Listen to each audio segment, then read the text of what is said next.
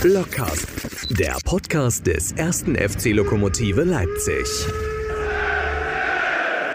Der Podcast zwischendurch. Wir haben ja heute alle in Leipzig ein verrücktes Spiel erlebt und alle haben wir noch drei Fragezeichen nicht neben uns sitzen, sondern über den Köpfen schweben. Und da haben wir den Trainer, unseren Trainer Almedin Shiva, direkt nach dem Spiel mal gefragt, ob er uns erklären kann, wie dieses Ergebnis zustande kommen konnte. Und das hören wir uns jetzt mal an.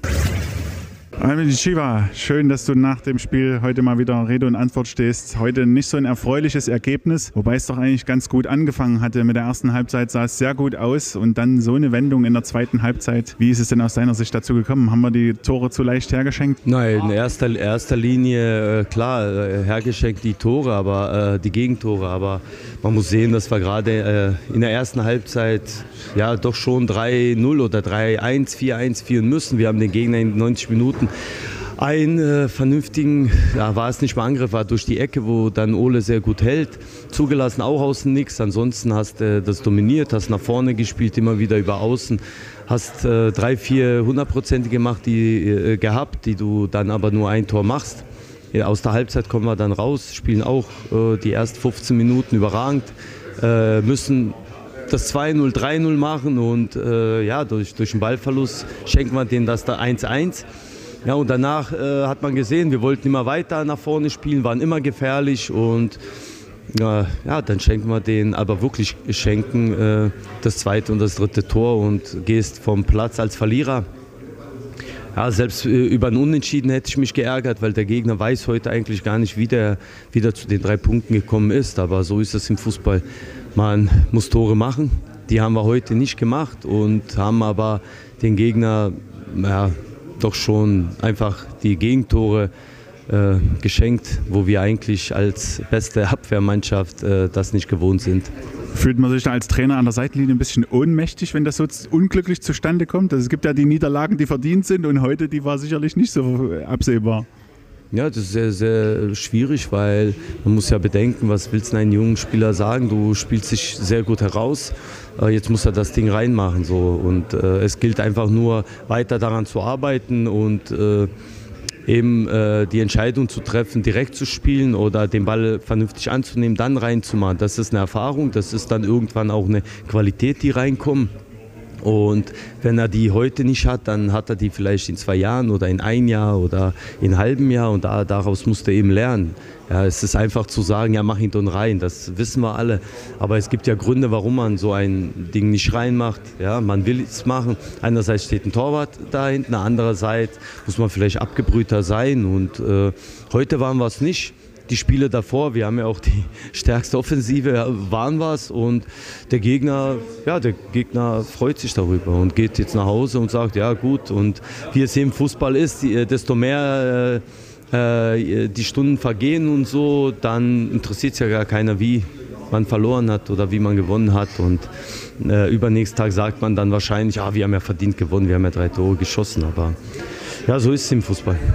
Und äh, ist das ein Unterschied, ob das im Training passiert wäre oder im Spiel? Sonst hätte man das ja gar nicht vorhersehen können. Also kann man das im Training wieder abstellen, dass solche einfachen Fehler passieren? Nein, es ist ja ein Prozess. Man darf nicht dieselben Fehler, Fehler machen. Darum geht es. Und äh, wir haben eine Spielweise, die eben äh, schon viel Risiko im Spielaufbau ist. Aber wir haben ja die Tore nicht im Spielaufbau gemacht. Wir haben die Tore einfach, wenn ich das zweite Tor sehe, äh, Mike hat schon den Ball, ja, und, und, und spielt einen Fehlpass und hat wieder den Ball, wo man einfach sagt, ja, den kannst du klären. Warum bist du da? Warum lässt du da, die, warum gehst du in den Zweikampf? Und äh, den wird er wahrscheinlich nicht mehr machen. 15 Mal hat das geklappt, auch im Training. Im Training tut es ja eben nicht weh. Da kann man einfach nur sagen, man muss das eben besser machen und trainieren und dass man es eben nichts nicht macht. Das sind eben Erfahrungswerte. Und beim dritten Tor auch. Ich meine, Ole in ganzen Spielen, denke ich, er spielt eine überragende Saison. Nächsten so einen Ball nimmt er, nimmt er mit der Brust an, ob er flattert oder nicht. Ja, und, und äh, ja, deswegen sind ja Training da und die Zeit ist auch deswegen da, dass man einfach äh, in Zukunft dann nicht dieselben Fehler macht. Und wird Lichtenberg jetzt zum Angstgegner von Almedin Chiva? Weil das war ja schon das letzte Mal, dass wir da unglücklich verloren haben, 2 zu 3. Ich glaube noch mit Platzverweis letzte Saison. Äh, kann man sowas sagen? Hat man Angstgegner als Trainer?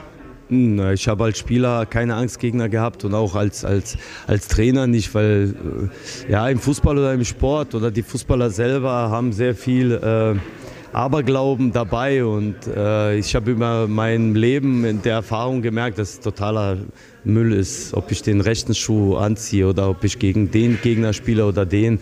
Das ist immer, äh, deswegen interessiert es mich auch nicht, was Vergangenheit war oder hin und her, weil es ist immer so, äh, man muss sich auf das Spiel vorbereiten und ist egal, welcher Gegner das ist. Wenn es so wäre, dann äh, müsste man ja bei Gegnern, die man nie verloren hat, ja auch nicht hin, sondern man gewinnt ja. Man muss aber die Woche davor hart arbeiten oder die Monate davor, damit man den schlägt, weil äh, geht, äh, freiwillig geht ja hier keiner als, als äh, Verlierer vom Platz. Gut, danke. Dann ist unsere Serie jetzt erstmal gerissen, müssen wir eine neue starten. Danke. Ich hoffe, ihr arbeitet dran. Ciao, danke.